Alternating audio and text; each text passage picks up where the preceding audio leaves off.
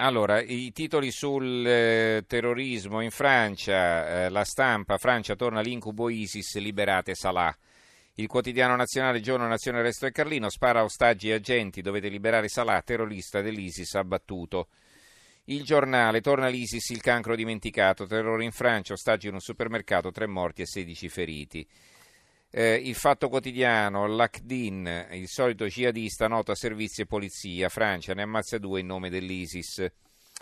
Libero, il solito bastardo islamico marocchino uccide tre persone e ne ferisce altre 16 in un supermercato francese. Il manifesto, triplice attentato in Francia, tre morti. La verità, attentato del nuovo ISIS, tre morti in Francia. Il dubbio, Francia torna all'ISIS, tre morti in un supermercato. Eh, il foglio, eh, due pessime notizie arrivano dall'attacco dell'ISIS in Francia, un pezzo di Daniele Raineri. Gli attentati non rallentano dopo le sconfitte in Iraq e in Siria e il processo ad Abdeslam è un magnete per i fanatici. Eh, il mattino, Francia torna in terrore, il nuovo flop degli 007, la, l'analisi di Gianandrea Gaiani, direttore di analisi difesa, più volte nostro ospite, era addestrato, non ha fatto tutto da solo, questo è il titolo. Il secolo XIX, Francia terrorista ISIS salta supermercato e così via, poi anche gli altri giornali. Allora, eh, altre notizie invece, eh, la verità e il Fatto Quotidiano tornano sulla questione, sulle indagini a carico di De Benedetti. Continuano le indagini sul coppaccio di De Benedetti con le popolari, insider trading, lo leggiamo sulla verità, invece sul Fatto Quotidiano, caso Renzi, eh, caso Renzi De Benedetti, GIP chiede altre indagini, insider trading, no all'archiviazione, chi altro si arricchì?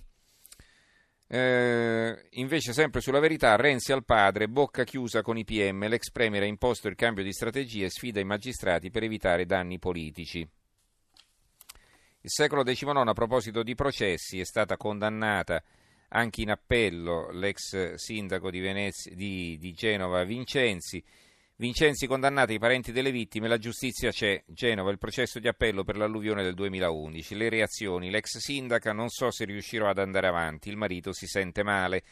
L'analisi di Marco Grasso, le responsabilità che hanno reso impossibile la soluzione. Ehm, L'apertura del sole 24 ore, conti pubblici, manovra da almeno 30 miliardi. Se non arriveranno sconti dall'Unione Europea, ipoteca sui piani dei partiti. Il nuovo governo deve affrontare il nodo dell'IVA e gli impegni su deficit e pubblico impiego.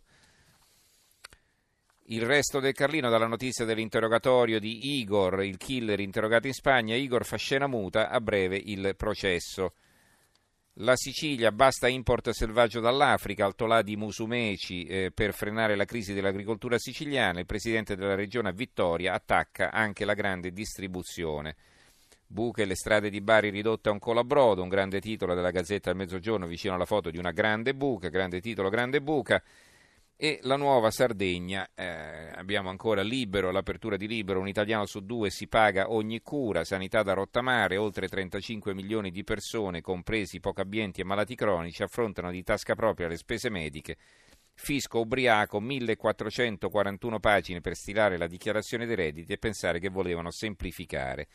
Chiudiamo con la nuova Sardegna, un titolo simpatico, multe ZTL, io ne ho prese 51 Olbia, record di un diciottenne, non ho neanche il lavoro, come pago? Ecco, l'idea appunto di prendere le multe quanto ne vuoi perché tanto non hai soldi per pagarle. Va bene, ci fermiamo qui allora. Ringrazio regia Gianni Grimaldi, tecnici Vittorio Bulgherini e Fernando Conti, in redazione Antonio Bonannata, Carmelo Lazzaro e Giovanni Sperandeo. Vi do appuntamento a lunedì, a lunedì sera. Cominceremo eccezionalmente lunedì sera alle 11 e non a mezzanotte e mezza, quindi lunedì sera alle 11. Linea Stereonotte con Francesco Adinolfi. Grazie a tutti e buon fine settimana.